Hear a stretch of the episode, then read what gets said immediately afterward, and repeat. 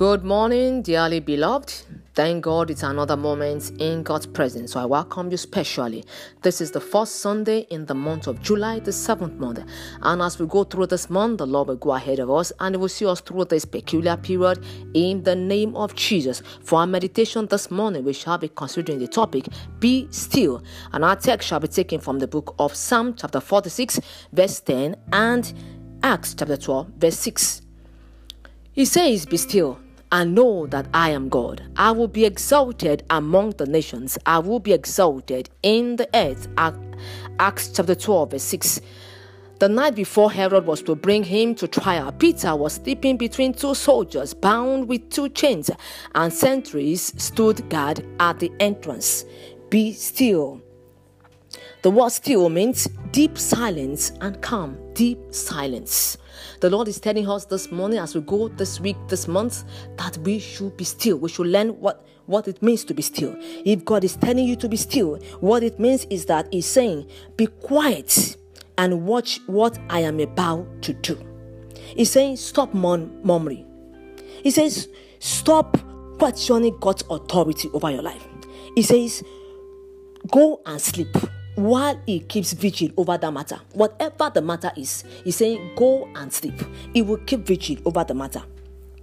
He's saying, Wait on me for the next step. He's saying, Hold, hold on to my word. He's saying, Stop moving up and down aimlessly. That is what God means when He said, Be still. The Bible says, He says, Be still and know that I am God. If you are not still, God will not be able to prove His greatness in your life. I'm saying a good example in Acts chapter 12, verse 6 of Peter. Peter was sleeping with a death sentence hanging over his life. He was to die the following day, yet he was sleeping. He was in between two soldiers, yet he was sleeping. He was fasting with chains all around, yet two chains, yet he was sleeping. Why was he sleeping? Because he has gone to, this, to, the, to the, he has gone to a point of stillness. He knows what it means to be still. And the reason why he's still is because he has a relationship with God. He has a relationship with God who neither sleep nor slumber, who keeps watch over his children. He was still because his life no longer belongs to. He has abandoned his life into the hands of, of his master Jesus. He is still because he knows that his being awake will not solve the problem.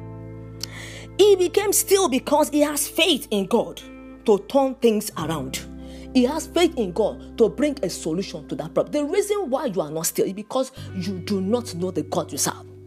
You don't know this God. You don't know how, how that is able to do all this. You you you you you are not seeing God at work in your life. Or peradventure you do not have Jesus. Jesus, because Jesus was in his heart, because he has accepted Jesus as his Lord and Savior, because he knows Jesus, because he has a relationship with Jesus, he was not moved no matter what was going on around him. So I, I want to encourage you do not be moved. Do not allow circumstances and situations around you cause you to, to, to jitter. Don't jitter. The Lord is on the throne. He knows what to do. He's at work and will make all things work out well for you. In the name of Jesus. Father, as we go, we ask the Lord, your presence will go with us. You will teach us what it means to be still in Jesus' name. Amen. I wish you a beautiful and a glorious Sunday. My name is Olufunmilayo Rachel Adifeso, chaplain, Reagan Memorial Baptist Girl Secondary School, Sabo Yaba, Lagos.